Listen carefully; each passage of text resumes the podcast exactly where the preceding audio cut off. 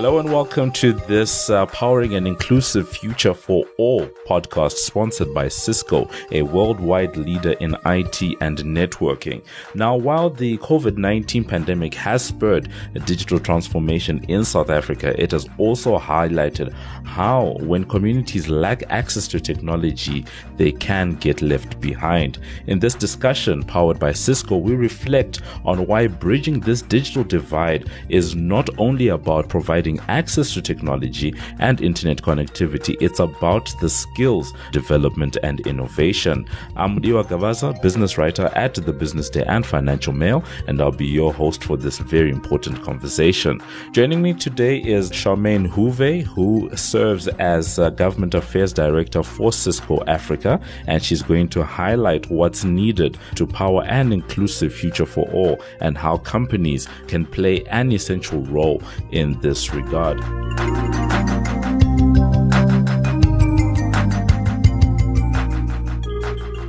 Charmaine, greetings to you today. Hi, good morning. Thank you for having me. There is an interesting statement that comes out from some of the research that I believe Cisco has been doing as some of the work. And it's that technology has the power to create opportunities or deepen inequities. How do you see a statement like this actually applying to South Africa and its given context? So it's a great extract because I think it's so appropriate just in terms of what we've experienced with the pandemic and the deep inequalities showed up so sadly, especially in South Africa and I think the continent as a whole, because I look after Africa for Cisco. And I think one of the things that we have seen is just how unprepared governments were, um, businesses were, and I think most importantly, how unprepared citizens were for this pandemic. And I think we saw in our statistics, we saw in our engagements online, we saw in our small, medium, macro enterprises, we saw in a lot of our learners through our networking academy institutions that it was the citizens of most of these countries in the rural areas who struggled and who suffered through this pandemic because they did not have access to schooling, they did not have access to learning, they could not work as easily when it came to hybrid work or remote work opportunities. There was not the health, ease of access to health that was offered to them. So this clearly showed that, and I think it showed us and it showed many governments and it showed so many of us that there was a clear opportunity to introduce technology. And I think a basic example for us was we worked with the government, the health ministry, and we rolled out some of our Cisco trolleys in the Baragwanath hospital. And this was at the height of level five lockdown, where doctors were unable to remote diagnose a lot of their patients. I think even in other parts where Cisco does operate, we introduced the concept because again, I think a challenge was at that point in time, doctors were not even aware about the extent of the pandemic. And there was this call for still being able to see patients, but remotely. And I think this is how the technology came in where doctors remote diagnose.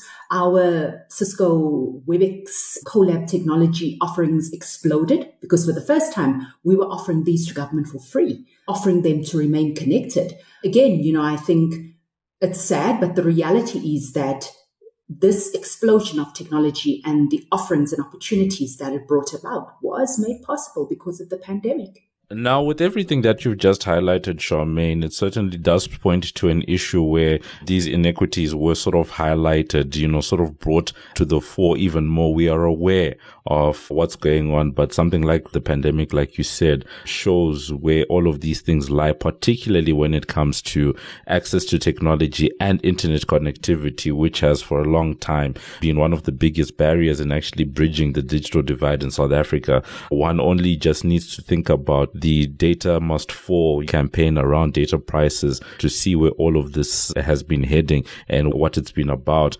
But apart from those particular challenges, what are some of the other major challenges that you guys have actually identified out there in the ecosystem?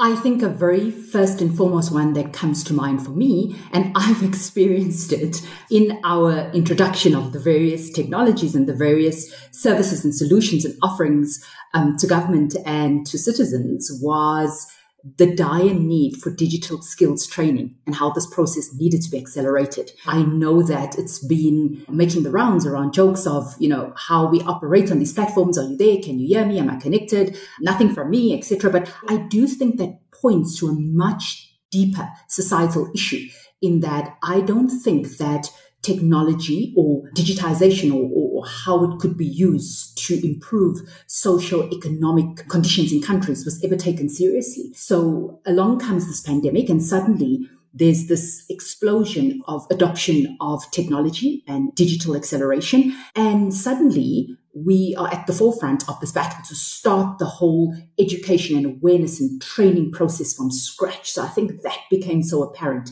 that there is this dire need for societies to better understand how to use technology.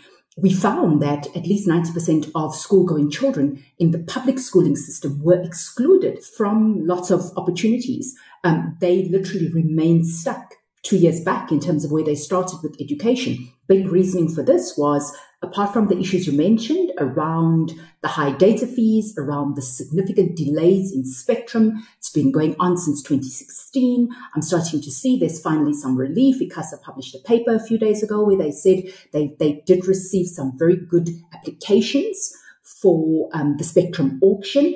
And hopefully that process is going to kick off now because Telkom has removed some of its litigation. They're now in communication with the ministry. Apart from that being an issue, because we do know that lots of these organizations have been calling for years for spectrum. I think a very big issue is just the lack in terms of digital skills acceleration. Another one is just in terms of the high costs with a lot of access to the, the a lot of these gadgets that we actually do require so it's actually, you know, I work a lot with NGOs. I support Girl Code, We Think Code, various other institutions who started to bring to fore what could be done and how we could start to train um, lots of young um, youth and women in the rural areas. And a lot of them would, would midway in the middle of our training say, look, I've got to log off. Somebody else needs the phone in my home or I cannot continue with the conversation. I've run out of data. And so I think another big challenge for many of us is how does the industry collaborate and how do we get together to set clearer policies to zero rate many of the educational sites that we know are relevant to education and that do impact many of our citizens who are extremely disadvantaged and don't have access to broadband. So I think in addition to that, there's so many other issues that are at the forefront of us just not stepping up when it comes to access to digitization. Now, there certainly are a myriad of issues uh, that uh, are affecting people. You know, like you said, the access, the number of devices and families, uh, connectivity, all of these different things um, working against the most vulnerable. And often it's uh, corporate citizens, companies that are looked on to try and solve some of these issues. And it uh, tends to be done through uh, corporate social responsibility, CSI, and other initiatives. But one might actually ask, you know, what place place, you know, if at all, do businesses actually have? Is it really their responsibility uh, to be addressing some of these issues, Charmaine? I think more than it being their business, I think often you find many organizations, and I mean, let me talk about Cisco, for example. We knew that there is going to be a huge, I think, gap in terms of talent that we required moving forward. And we knew, and we see it now, there's a huge war on talent in the ICT sectors. Every single MD or CEO that I speak to is struggling in terms of getting the right skills. And of course, again, that's a whole discussion on its own because just like the entire connectivity conversation, again, we know that many of these students, as they go through the um, basic education, higher education, many of them the TVET colleges route, many the academic route um, in the higher institution, many of them are not always work ready. And as Cisco, our trust made a decision last year when we saw how difficult this war for talent was with the explosion of digital requirements and digital acceleration and the whole hybrid work issue. We then set out to partner with a number of universities to look at how we go into again these disadvantaged communities and bring the top performers into the academic sort of route. So we've looked at students who we know are passionate about ICT, who want to ensure um, that they have a future in the digital world, and they come from the missing middle sector where nobody actually covers the university fees. And we've had a tremendous two years just in terms of taking some of these learners through academia. And we've partnered a lot of them with Cisco mentors who are able to also walk them through this process. Again, I think the clear criteria is that all these learners need is a passion for ICT. They don't necessarily need to come and work at Cisco. In fact, we're not offering to even take them up after they are done with their studies. In fact, many of them don't want to work for us. They either want to be entrepreneurs or they want to go and start their own business, go back into their rural communities, make impacts there. A lot of them want to study us overseas. They want to go and look for futures elsewhere. We could have said from the offset, oh no, but we've paid for your four year university degree, so you owe your loyalties to Cisco. Again, I think like others, all we want to do is ensure that there is a clear, tremendous value in terms of putting these individuals back into the sector where they can again contribute to socio-economic requirements because these are the people who are going to go and grow the economy. And I think ultimately businesses like us understand that through networking academy, Cisco's networking academy, through training of these individuals, through putting up edge centers to be able to grow and develop SMEs, they contribute to the economy. If the economy is healthy, we are then able to actually exist as an organization in the broader ecosystem of things. So I think that's really our thinking more than than trying to get out there to set a standard to say you've got to come back. Everything needs to lead back to Cisco in the end.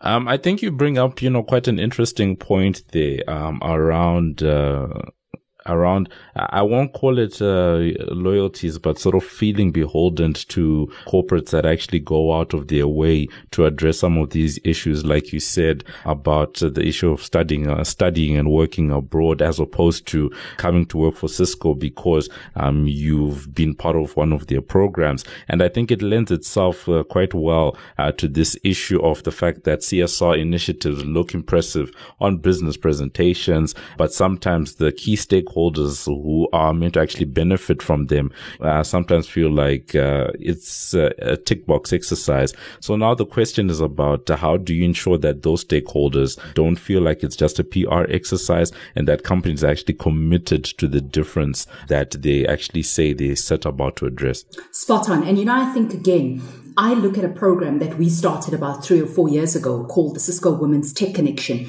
And all we did here, we just had a vision of inspiring women um, just to build or maintain fulfilling careers in technology engineering.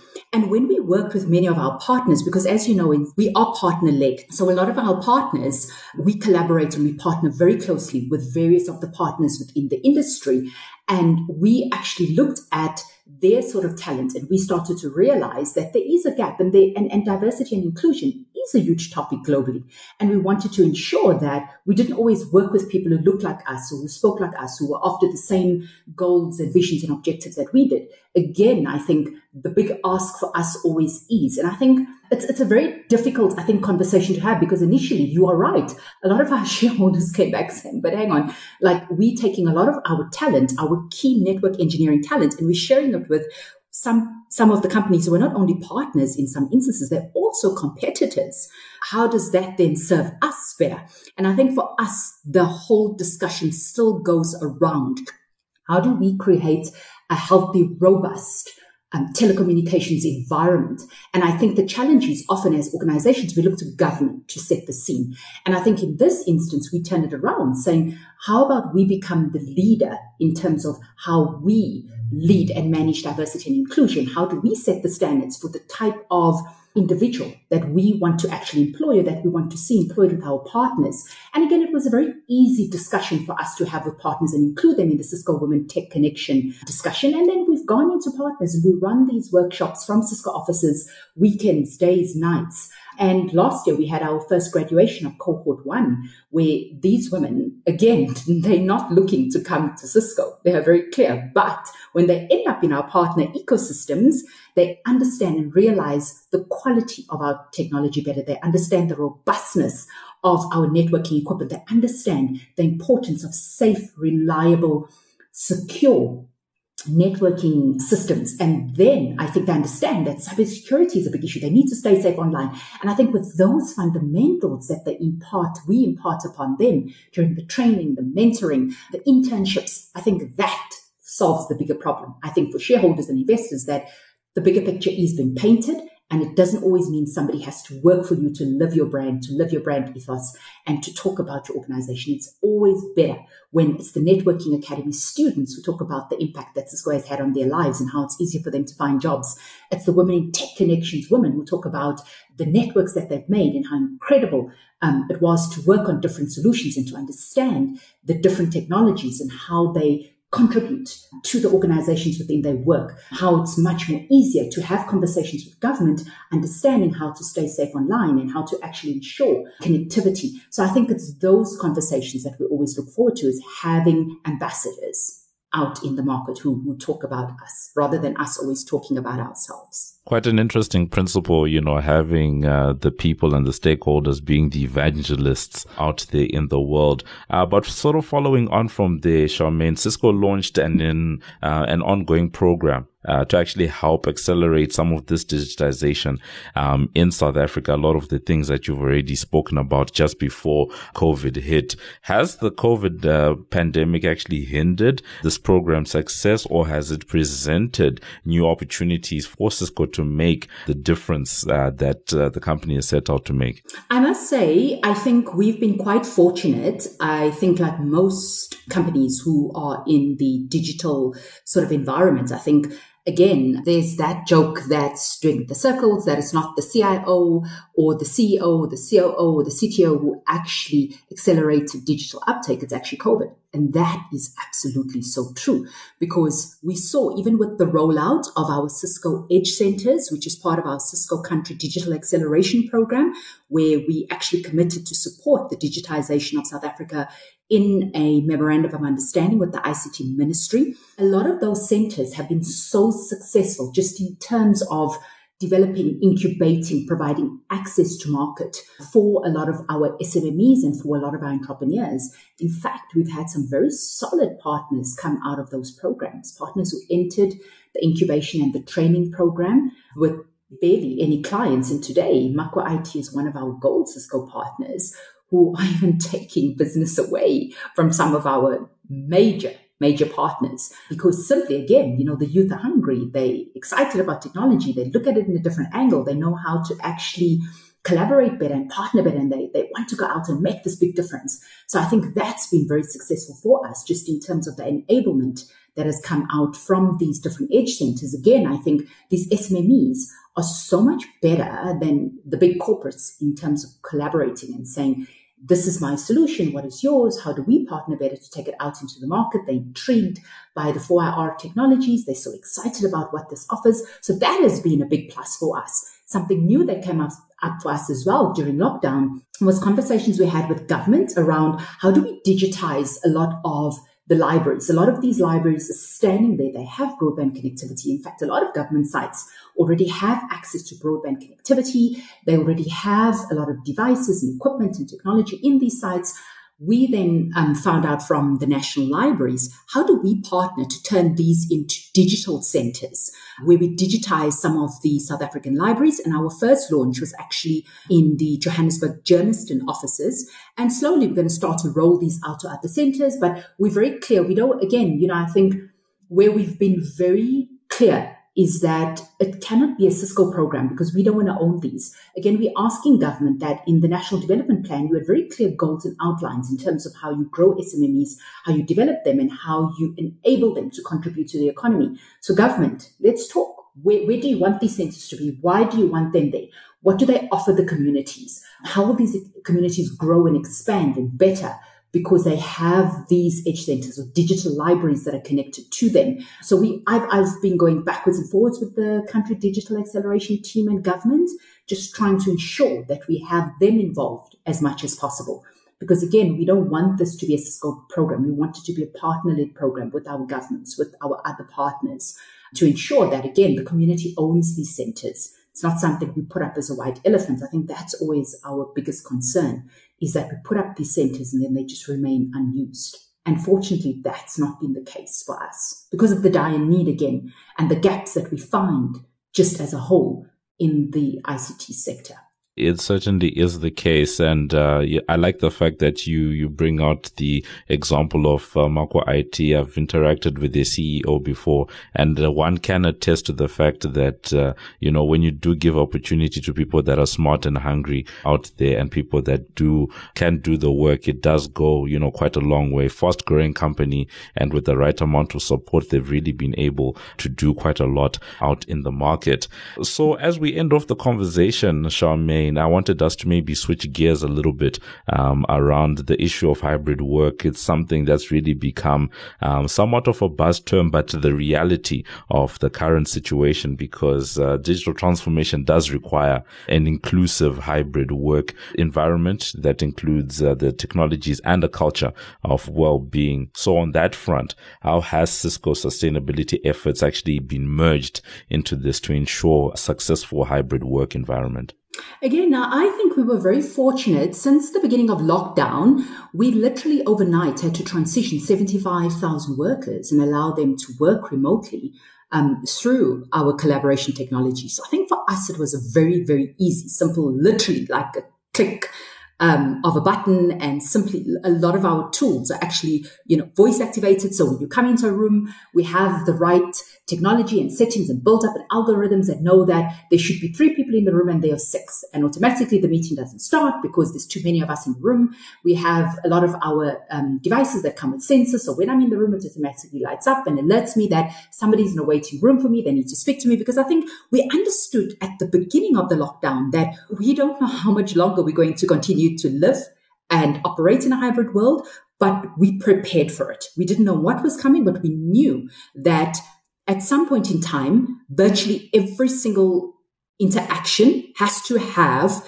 some sort of a hybrid type approach. And we embraced it. We also started to look at a lot of our technology where we started to look at how do we allow for a better experience that is literally like it actually equates to an in-person interaction. And then we launched the WebEx Suite 10 times tool where it actually allows very seamless work at home experiences just in terms of ensuring that we give employees, I think, great autonomy by providing these spaces and technology that they actually need to thrive. I mean, we saw just like getting onto the call and connecting and trying to hear each other. I think apart from all of the mental awareness challenges that we've been facing as individuals during the lockdown, the last thing that we wanted for employees was them to actually struggle with a seamless remote and on-site experience. And so we actually focus a lot of our energy and investment on the resources that we thought employees needed and wanted the most. And I think we've also realized as leaders within Cisco that mental health still remains a high priority for us. We listen to our people. We continue to create a workplace where they feel heard and supported. An amazing initiative that we have come up with is a day for me. So this is literally a day that's given to us um, at certain periods throughout the year where you log off from all your amazing Cisco WebEx technology and you just take a day for you. You don't answer any calls. You don't open emails, regardless of how many priorities you have this day. It's just an opportunity for you to breathe, take time out, center yourself, connect with family, go for a run, go for a hike, do whatever you want to do. And I think that talks to the true sort of culture of hybrid and how we are trying our best just to ensure, Mudiwa, that our employees have this sort of seamless experience of working from home and those who can get into the office, again, they shouldn't feel that disconnection that you at home, I'm in the office, our entire collaboration experience just makes that interaction so seamless. So that's been us. We're talking to uh, Charmaine Houvet, who is uh, the Government Affairs Director over at uh, Cisco Africa, giving us some insight into some of the work that's actually being done to address some of the issues in society and how technology can actually help to bridge the so-called digital divide that is there. Charmaine was highlighting the fact that uh, COVID-19 really did bring to the fore uh, a lot of the inequities that we do have have in our society. A lot of that driven by the fact that there's so much inequality, which also then spells itself out in the opportunities that people had to continue working, to continue learning during the COVID 19 pandemic and the place of uh, corporates like Cisco to actually help to address uh, some of these issues and actually make sure that it's not just a tick box exercise, but something that actually brings in a lot of change, a lot of transformation, both within the society, but also within the company itself, highlighting some of the initiatives that they've been uh, taking on internally when it comes to things like hybrid work, the mental health of uh, some of the workers, and just making sure that everyone is taken care of.